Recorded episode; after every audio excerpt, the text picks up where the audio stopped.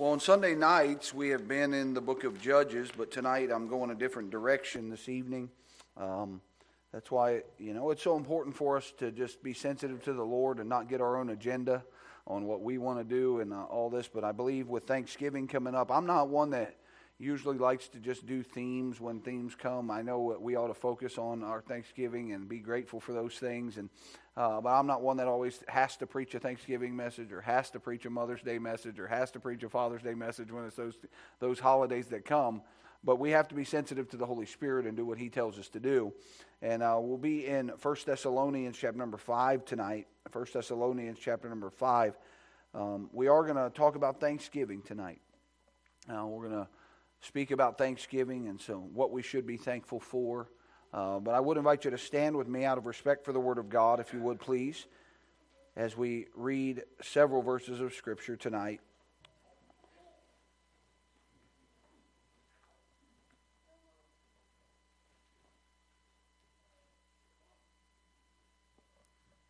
Starting in verse number 15 of 1 Thessalonians 5.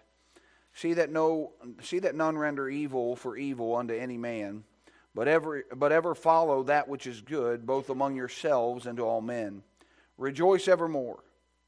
Pray without ceasing. In everything give thanks, for this is the will of God in Christ Jesus concerning you. I'm going to preach tonight on what we should be thankful for this Thanksgiving. What we should be thankful for this Thanksgiving. Let's pray, Lord. We love you. Thank you so much for the day that you've given to us. Thank you for the time to be here tonight. Lord, as we preached uh, this morning on in those days, how they believed in preaching. Lord, I pray that you'll help us never to turn away from the preaching of the Word of God. Lord, how they believed in repentance, Lord, and I, they believed in baptism, and they, you know, they believed in straight living and confessing of their sins. And uh, Lord, as we come to you tonight, well, we think of that verse that says to preach the word and be instant in season, and out of season, to reprove, to rebuke, to exhort with all long suffering and doctrine. And uh, Lord, I want to try to be an encouragement to folks tonight. I want to try to just uh, look at some things that we ought to be thankful for. Lord, things that we don't take in our eyes sometimes as something worthy of being thankful for, but you tell us in this passage of Scripture to be thankful in all things. And Lord, we love you and we thank you so much for all the many blessings that you've given us. Lord, I pray that if there's any here tonight that do not know you as their Lord and Savior, I pray they'll trust you tonight. And we'll give you the praise, honor, and glory for it in Jesus' name. Amen. Thank you for standing. You may be seated. I was going through the book of Judges this week, and I was looking forward to preaching through Judges uh, tonight. And uh, God just kind of kept bringing my heart as I was thinking of Thanksgiving this week, just bringing my mind back to uh, some things that I'm thankful for. And I got to thinking about my family, the family God's blessed me with, and the wife and children that I have, and all of that, and just how wonderful God's been.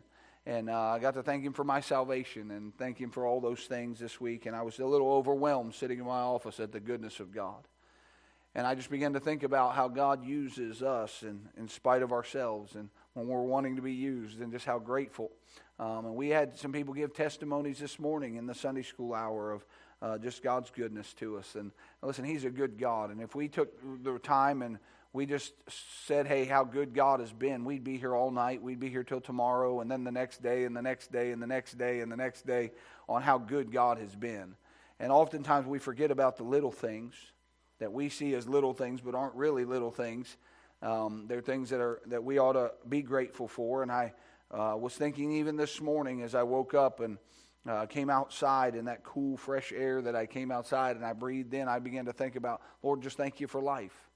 You know, thank you for the breath that I have and those little things that we take for granted oftentimes. And I walked outside and I could see uh, just the beauty that God has around. And I got to look at the tree lines and got to look at some birds flying and got to looking at some things this morning on my walk over here from the house. And I, I just began to thank the Lord for just the beauty that He's made and all the good things that we get to experience, and that I had vision to see, and uh, that I could hear the birds and I could see the geese flying over and hear them as they were coming over. And you know what? You say, well, that's just preacher, that's kind of weird. That's kind of petty. No, I was just grateful for what God has done and what God has given me. And I began to think, hey, I have the ability to walk over here this morning. And I have the ability. I got out of bed today and uh, I didn't have to tell my, my eyes to see. I didn't have to tell my ears to hear. I didn't have to do any of those things. God just commanded it and it happened. And so I just began to start trying to focus in on some of those things that we, we take so much for granted oftentimes. And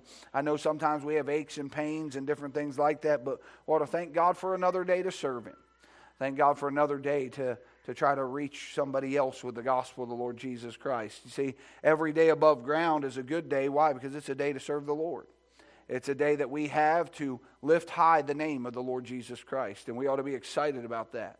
And I was just thinking about just a lot of the things that I wanted to be thankful for. And we have a tradition at our house, usually on Thanksgiving, uh, when we go around before we eat and all those things, we go around and people tell people what they're thankful for uh, for that year. And uh, we never want to forget the goodness of God to us. And uh, I was thinking about, you know, this afternoon, Brother Nathan brought some Alaskan salmon with him, and we had that this afternoon uh, for lunch. And I began to think, thank the Lord for somebody who knows how to fish. Praise God. Okay. And uh, so we got that salmon, and he cooked it for us and all that stuff. And so what a blessing that was. And just as we were sitting there eating, I was just thinking about I had my family around the table and uh, Nathan there with us, and we were enjoying a meal together. And I just began to think about how good God is. That we had what we needed to eat that day, and we had a family to eat with, and all those things. And you know, there's a lot of things that we take so much for granted that we ought to just praise the Lord about.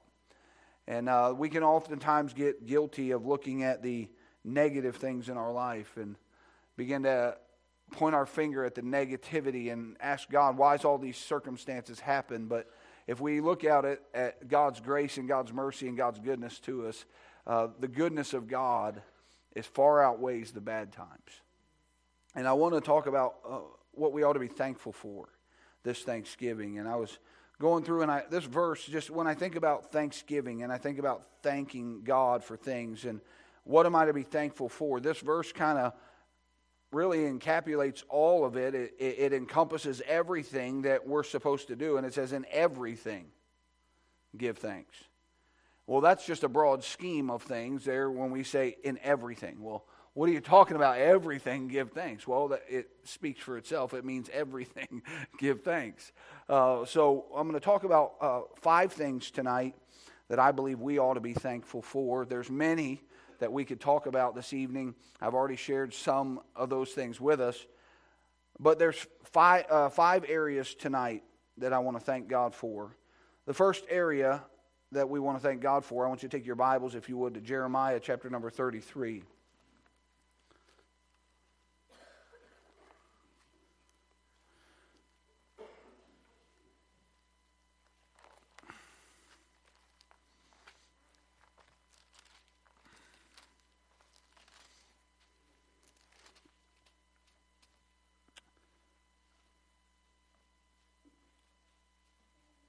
Starting in verse number 1, Jeremiah 33, verse 1.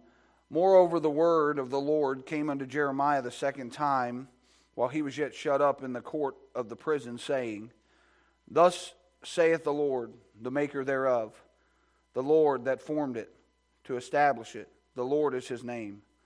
And look what verse 3 says Call unto me, and I will answer thee, and show thee great and mighty things which thou knowest not. And I began to think about what am I to be thankful for? First thing God put on my heart is being thankful for prayer. Being thankful for prayer. Thankful for the opportunity that we have, the privilege of prayer. You understand, prayer is a privilege. Um, it's an opportunity for you and I to talk to the creator of all the universe. It's the opportunity for you and I to uh, talk to the one that gave of his life willingly for you and I. Prayer is not something that is uh, supposed to be done in this um, just as a, um, as you would say, a rough thing for you and I to do or some kind of uh, difficult uh, aspect for you and I because prayer was not designed to be difficult. Prayer was designed for you and I just to talk to the Lord. See, the problem that you and I have a lot of times when it comes to prayer is we don't know how to pray. And that's why we don't pray. But I remember how they said, Lord, teach us to pray, as John also taught his disciples. And I began to think, well, how do we learn how to pray? First off, you got to recognize that prayer is a privilege. If you understand that we are privileged to talk to the King of Kings and Lord of Lords. See, God could have just saved us and said, Listen, you guys are still sinners, even though you're saved by grace. I don't want to hear what you have to say. You're just to listen to me. I don't want to hear anything from you. But that's not what he says. He says, Call unto me, and I will answer thee, and show thee great and mighty things which thou knowest not. It's a privilege of prayer. I begin to think about how God is waiting for us to call on him.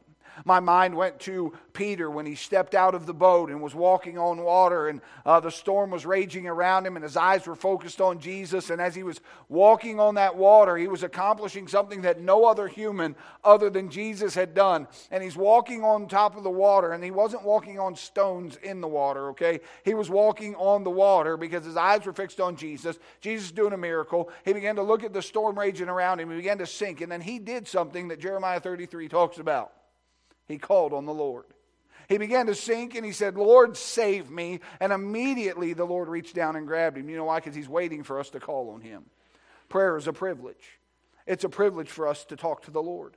Why is it that it seems so hard or uh, redundant for you and I to do? Why is it so difficult? Why do we have such a hard time to pray? I'll tell you why because prayer moves the hand of God.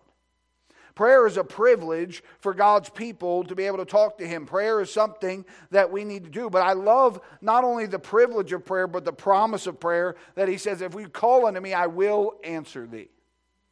I will answer thee. And I love what He says there. Look at Matthew chapter number 7. Matthew chapter number 7, if you would.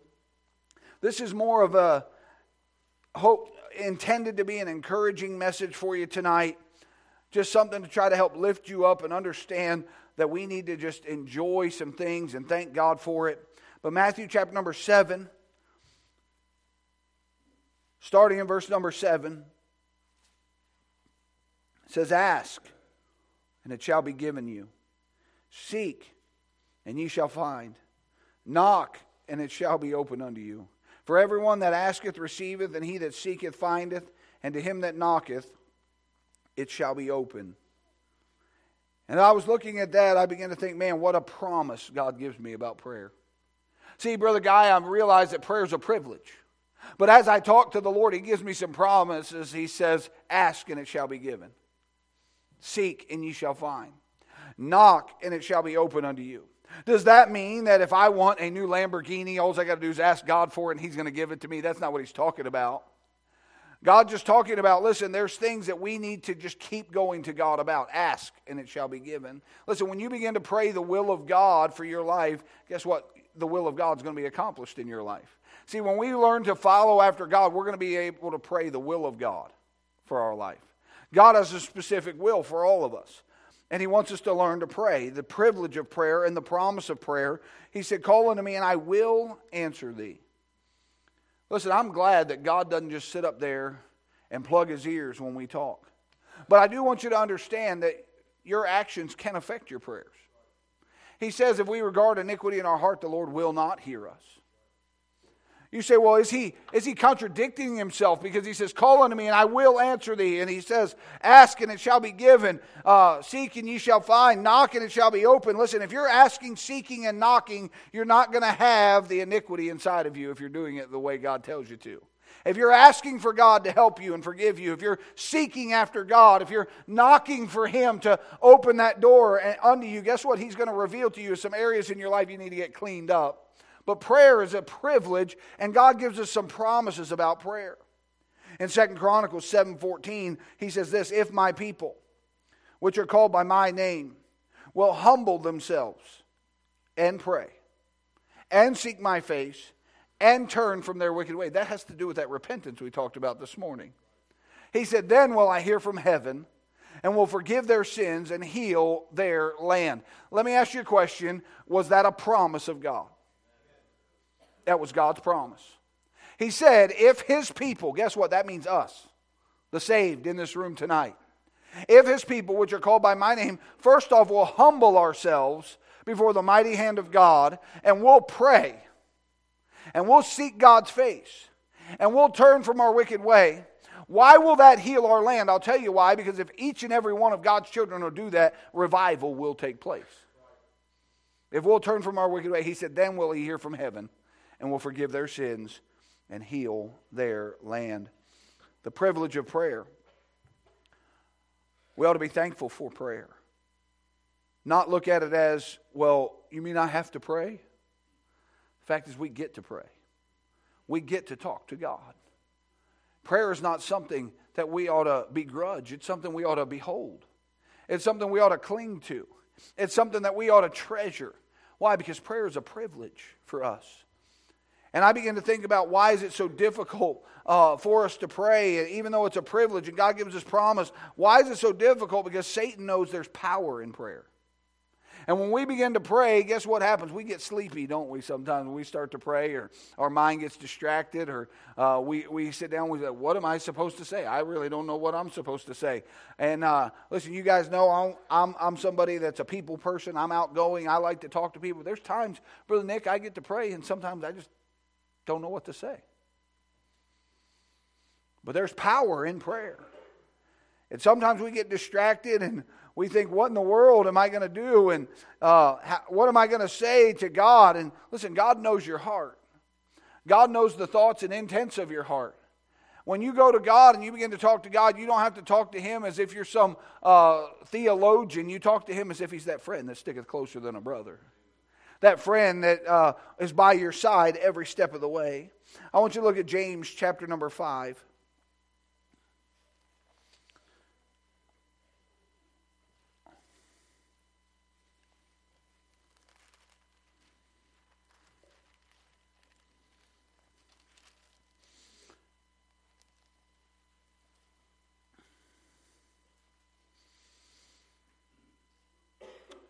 Starting in verse number 15, James 5, verse 15. And the prayer of faith shall save the sick, and the Lord shall raise him up.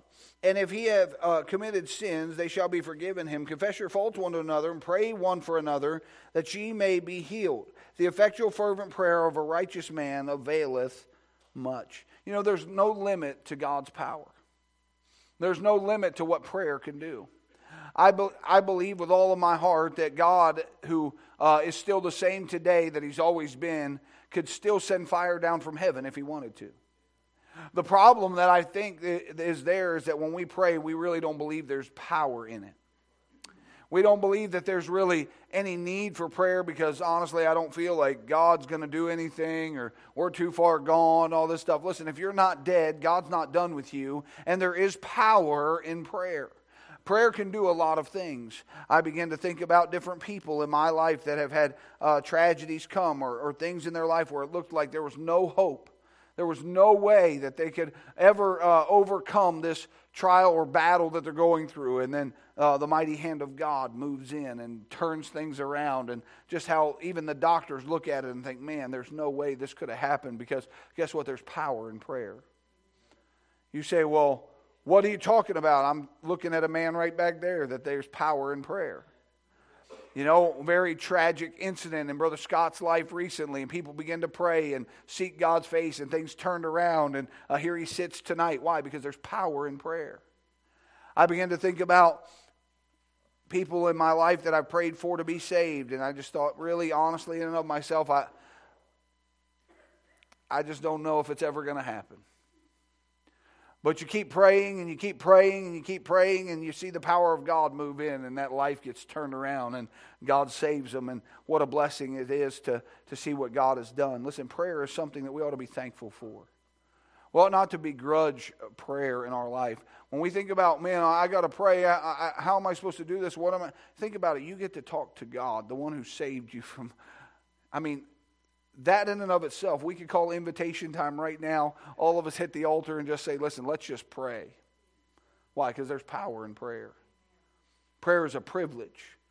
And there's a promise that God gives us. If we'll humble ourselves and pray and seek his face and turn from our wicked way, he said, then we'll hear from heaven and forgive their sins and heal their land. There's power in prayer. There's a song that I heard, prayer is just as big as God is. Prayer is just as strong as God is strong. Prayer can reach as far as God can reach, so never give up, just pray. See, when you think all hope is gone, there's still prayer. When you think I can't do anything for God, my physical health won't allow me to, there's still prayer. It says, The effectual, fervent prayer of a righteous man availeth much. What should we be thankful for this Thanksgiving? First off, we ought to be thankful for prayer. Secondly, we ought to be thankful for God's pardon. For God's pardon. You say, What are you talking about, preacher? First off, it's pardon from sin. I thought about the day that I got saved. Man, this week I was sitting in my office and I was just trying to think about the goodness of God, and what came to my mind was my salvation.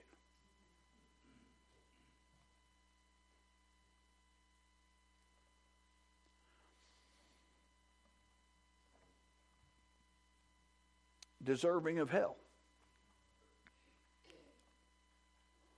For eternity, I should be separated in a lake of fire.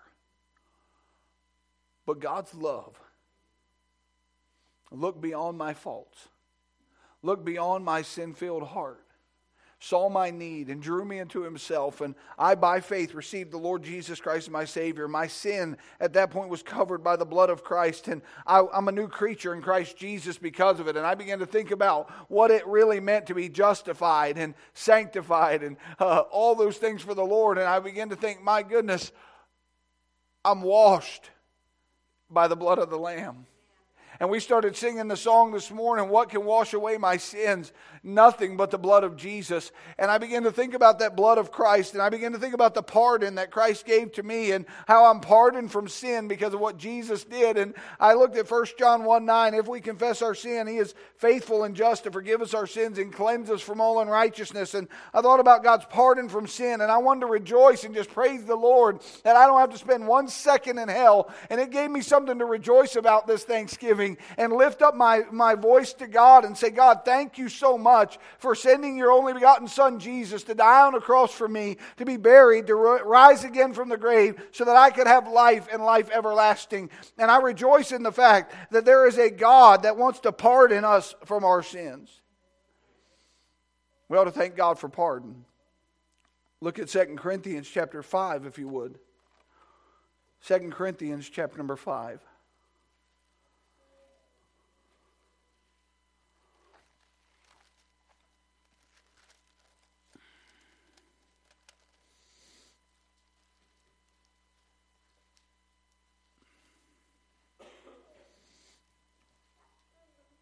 Verse 17. Therefore, if any man be in Christ, he is a new creature. Old things are passed away. Behold, all things are become new. And all things are of God, who hath reconciled us to himself by Jesus Christ, and hath given us the ministry of reconciliation.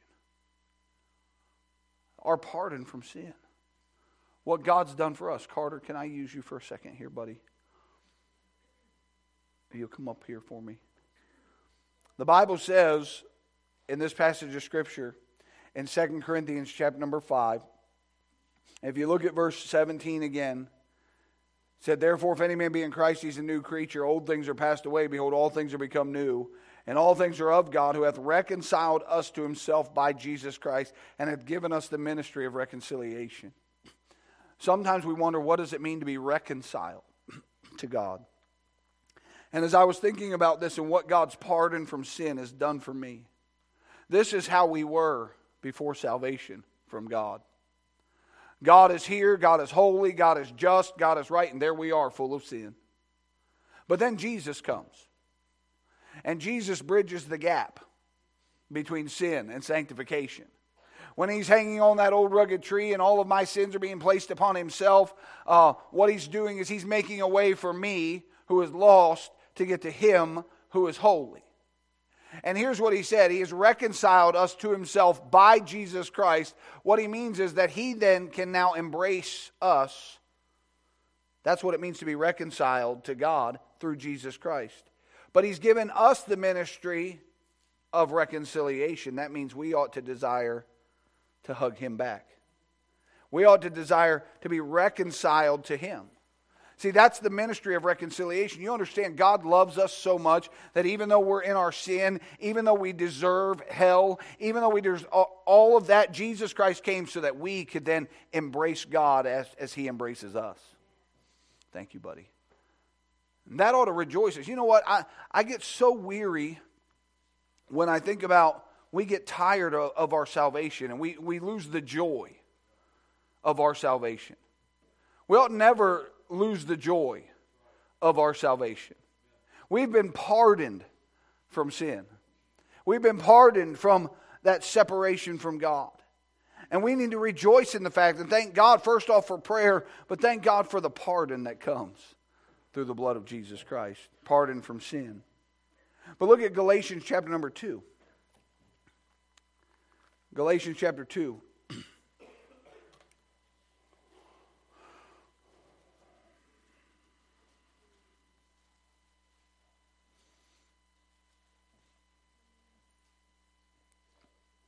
Verse number 20 says, I am crucified with Christ. Nevertheless, I live. Yet not I, but Christ liveth in me. And the life which I now live in the flesh, I live by the faith of the Son of God who loved me and gave himself for me. It says, I'm crucified with Christ. Nevertheless, I live. Yet not I, but Christ liveth in me. You know what it's saying? Not only do we thank God for pardon from sin, we ought to thank God for our pardon from ourself. Listen, it's not about us, it's about the Lord. See, we are one of our biggest enemies.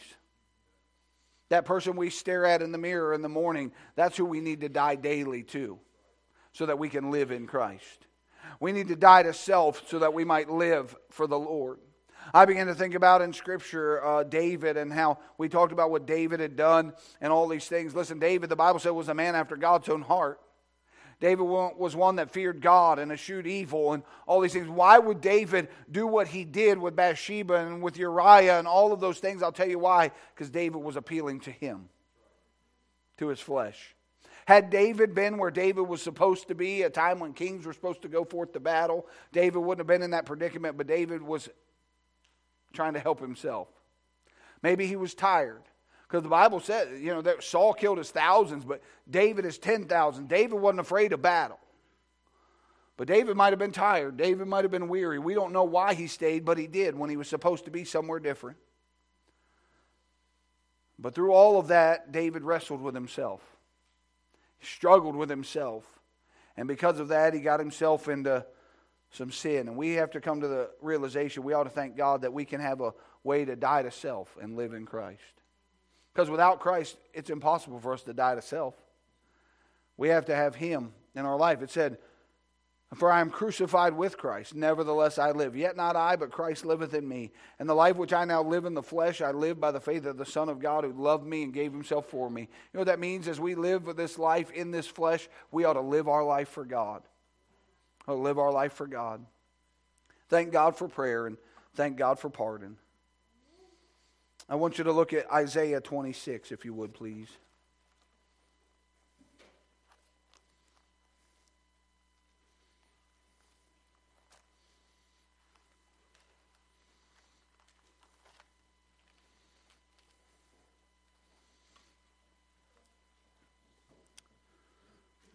Not only do we need to thank God for prayer and thank God for his pardon, but Isaiah 26 in verse number 3 Thou wilt keep him in perfect peace, whose mind is stayed on thee, because he trusteth in thee. Trust ye in the Lord forever, for the Lord Jehovah, look what it said, not was everlasting strength, is everlasting strength. You know we ought to thank God for? We ought to thank God for peace. Thank God for peace. The peace of God, which passes all understanding, that keeps our hearts and minds by Christ Jesus. What to thank God for peace. Aren't you glad that when you live a life pleasing to God, you can live a life of peace? You can live a life of peace. He said, Thou wilt keep him in perfect peace, whose mind is stayed on thee, because he trusteth in thee. You know, it, it, it's hard to have fear when you're trusting in the Lord. When your mind is stayed on Christ, it's hard to fear what's going to happen to you when your mind is stayed on Him. He said, Thou wilt keep him in perfect peace whose mind is stayed on thee. That's why he tells us to not be conformed to this world, but be transformed by the renewing of our mind, that we may prove what is that good and acceptable and perfect will of God. Why? Because if your mind is not focused on the things of God, you live a life of chaos. But if your mind is focused on the things of God, you have perfect peace. You have perfect peace. Thank God for peace, that perfect peace. Look at John 14, if you would, please. The Gospel of John, chapter number 14.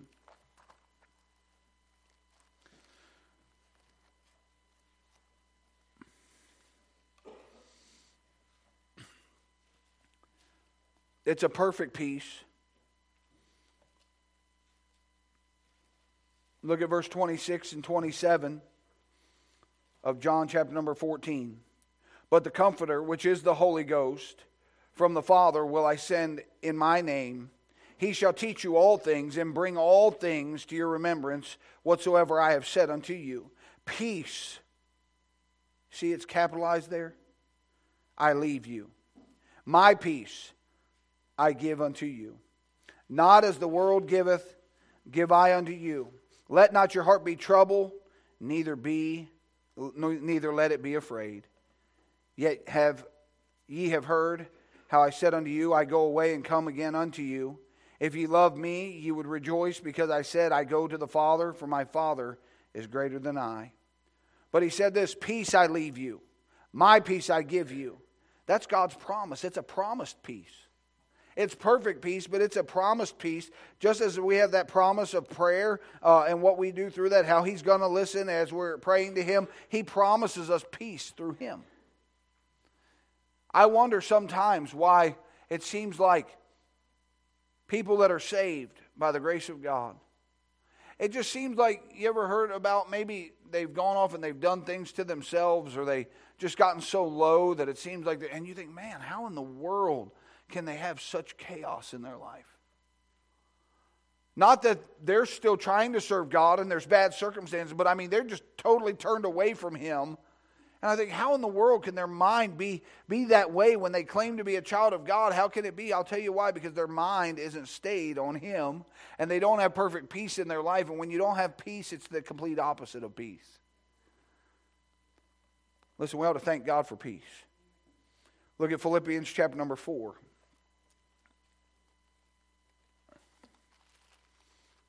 Philippians chapter number 4.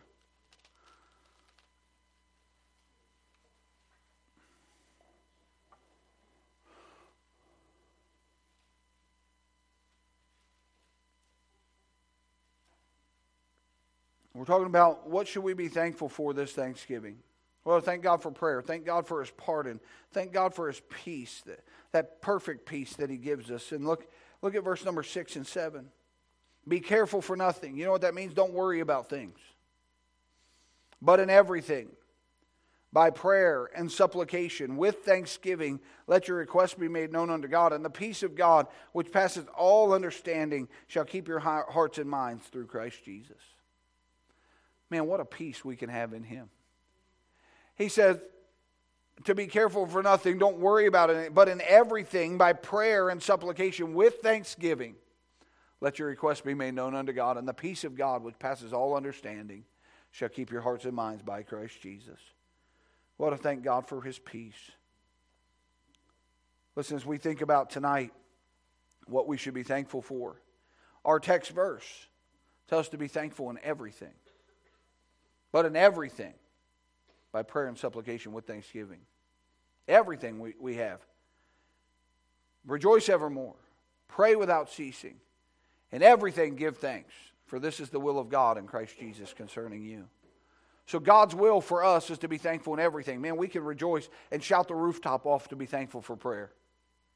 We should be excited about it we should understand that prayer is a privilege and what a joy it is and how there's power in prayer. And God gives us promises that if we'll pray and do things, the effectual, fervent prayer of a righteous man availeth much. And we can rejoice in having prayer and we can be thankful for it. We can be thankful for the pardon of God, our pardon from sin, our pardon from ourself, all of those things. Man, we can rejoice in those. The peace that God gives, that perfect peace, how it's a promised peace. And if we'll have our mind stayed on Him, He'll keep us in that peace. And what a joy we can have for all of that. But Those are things that we would rejoice in and say, man, those are easy to be thankful for, some of those things.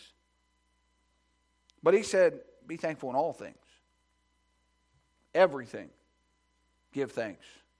For this is the will of God in Christ Jesus concerning you. Preacher, what's he mean in everything? He meant in every good thing. Rejoice in all the good things, right? Is that what he was talking about? If it's just a good thing, rejoice in it. But, but all the bad things we don't have to be thankful for. We have to be thankful for the, the hard times. Look at Second Corinthians, if you would, please. Second Corinthians chapter number 12.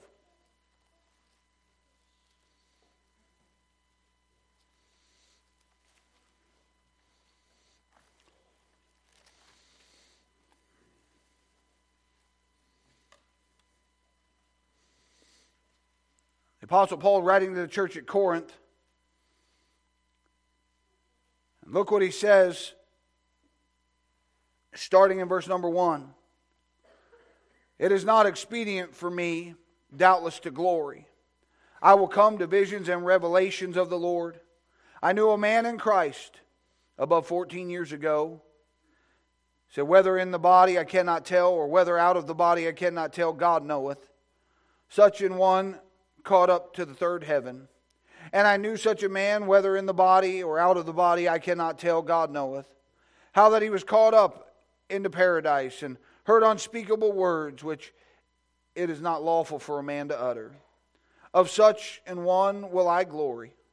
Yet of myself I will not glory, but in mine infirm- infirmities. For though I would desire to glory, I should not be a fool, for I will say the truth. But now I forbear, lest any man should think of me above that which he seemeth me to be, or he that heareth me. And lest I should be exalted above measure through the abundance of the revelation, there was given me a thorn in the flesh, the messenger of Satan to buffet me, lest I should be exalted above measure. For this I besought the Lord thrice, that it might depart from me. And he saith unto me, My grace is sufficient for thee, for my strength is made perfect in weakness. Most gladly, therefore, will I rejoice in my infirmities, or will I glory in my infirmities? Why? That the power of Christ may rest upon me. Therefore, I take pleasure in infirmities, in reproaches, in necessities, in persecutions, in distresses for Christ's sake. For when I am weak, then am I strong. So, what, do we be, what, what should we be thankful for? What are we to be thankful for this Thanksgiving? Well, we ought to be thankful for prayer. We ought to be thankful for pardon. We ought to be thankful for peace, but we ought to be thankful for problems.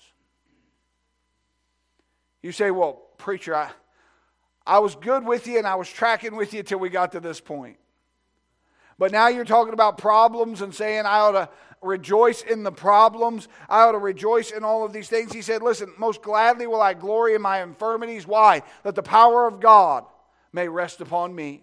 You know what he was saying is listen, I asked God to get rid of my problem, but instead of getting rid of my problem, God gave me strength to carry on through the problem. And we can rejoice. Listen, if we never had the valleys, we wouldn't understand what the mountaintops were all about. If we didn't ever have to experience valleys, we would never be able to appreciate the mountaintops. And so we have to rejoice in the problems through the sicknesses that we have. You say, Well, I just don't like being sick. Nobody likes to be sick. But you got to understand, even when you're in a sick state in your life, God is with you. He promised never to leave you nor forsake you. And we can rejoice in the problems because we're not facing the problem by ourselves. We have a God that's facing it with us. He said, Most gladly will I glory in my infirmities, that the power of Christ may rest upon me. Therefore, I take pleasure in my infirmities, in reproaches, in, necess- in necessities, in persecutions, in distresses for Christ's sake. For when I am weak, then I am strong. Then am I strong. Ought to thank God for the problems, for the infirmities that we have. Look at Psalm 119, if you would.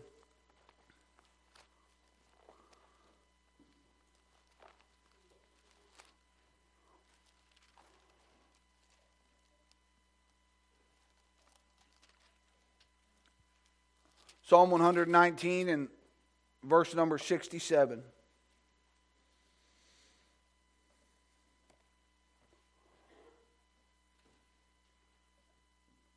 Actually, jump up to verse 66. He says, Teach me good judgment and knowledge, for I have believed thy commandments.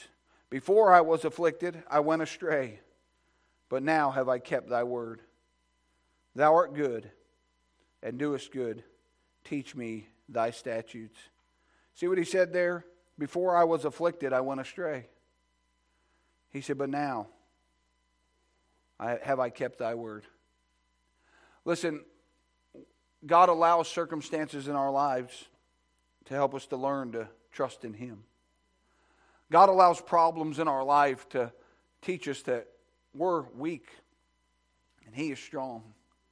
To teach us that we can't do it all on our own, that we need God's help. And I began to ask myself, how could the Apostle Paul say, Man, I glory in my infirmities? You know what? I boast about that. I rave. Hey, guess what? God gave me some problems. You think, man, this guy's lost his mind. He says, Why? That the power of Christ may rest upon me. I'm going to glory in it because I know that Christ is going to show up in the valley. And my mind went to Psalm 23 as I was thinking about that. And I began to think about all those times in the valleys that we think about, man, here I am and I'm walking through this valley of the shadow of death. Said, I should fear no evil. Why? For thou art with me. And how God promised to be with us all the time. Romans 8:28 and we know that all things work together for good to them that love God to them who are the called according to his purpose. How can our problems how can our problems work together for good? Because through our problems, when God reveals himself and his power, it teaches us to trust him more. Teaches us to trust him more. When Peter began to sink, he understood there was no place he could turn but God. There was no place he could go but to the Lord. And we have to come to those places we realize that problems are in our life, not so God can punish you, but there are times in our life that God does because of decisions we make. But when you're doing right and you seem like, man, why is the problems coming? God wants you to glory in your infirmities that the power of Christ may rest upon you. So we ought to thank God for problems. We ought to thank God for persecution. Thank God for persecution. When we read in Second Corinthians there, and he talked about our glory in my infirmities, he said, in necessities in persecutions. Wait a second, you mean I ought to rejoice when I'm persecuted? Why should I rejoice when I'm being persecuted? You don't understand. What if people are lying about me, preacher, and they're, they're calling me names and they're doing all these things? The Bible tells us to rejoice when people falsely accuse you and all of those things. When you're persecuted for righteousness' sake, that you ought to rejoice in it. Why? Because you're serving the Lord. And guess why they're going to cause problems when you do that? Here's the reason for persecution. Look at John chapter number 15.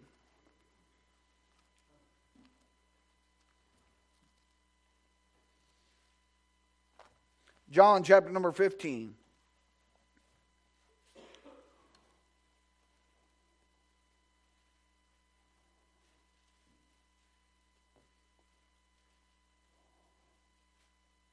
Verse 15 down through verse number 18.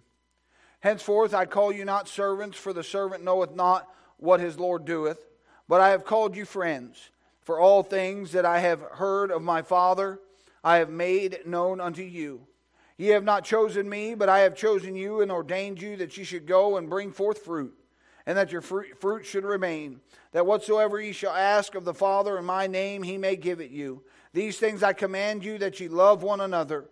If the world hate you, ye know that it has hated me before it hated you. Here's the reason why we're persecuted for serving the Lord because the world hates God. Satan hates God. The world hates God. Let's not think more highly of ourselves than we ought to think. We look at it and say, well, hey, you know what? I'm, they must be afraid of me. No, they're not afraid of you. The world's afraid of God. Satan doesn't like God. And the fact of the matter is this the reason for persecution is because when you're living for God, there's going to be opposition because the world hated God. It's what he tells them in John 15. He said, If the world hate you, ye know that it hated me before it hated you. Don't take it personal. Why? Because it's not about you, it's about Him. They hate God, they hate the things of God. Why? Because they're of their father, the devil and they're going to hate the things of God. That's the reason for it. The reason for it. Look at 2 Timothy chapter number 3. 2 Timothy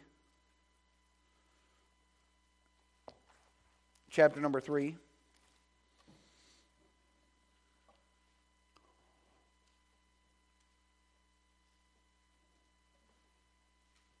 Verse 10 But thou hast fully known my doctrine, manner of life, purpose, faith, long suffering, charity, patience, persecutions, afflictions, which came unto me at Antioch and Iconium and Lystra. What, perse- uh, what persecutions I endured, but out of them all the Lord delivered me. Yea, all that live godly in Christ Jesus shall suffer persecution. The Apostle Paul was talking about the reality of persecution. He said, Listen, you know that I was persecuted in Antioch, outside of Iconium and Lystra, all those places. I was left for dead, stoned, left outside of Lystra for dead. All those things that you saw. He said, I endured them all, but out of them all the Lord delivered me. And he told him, he said, Listen, anyone, yea, all that live godly in Christ Jesus, he didn't say might suffer persecution, he said shall suffer persecution. If you live for God, you're going to suffer persecution. It's just the reality of it. The fact of the matter is, you live for God, you're going to be persecuted for the Lord. Well, what's he do? He rejoices in it. Why? Because he said, The Lord delivered me through it all. The Lord was with him through it all. Look at Romans chapter number 8. Romans chapter number 8.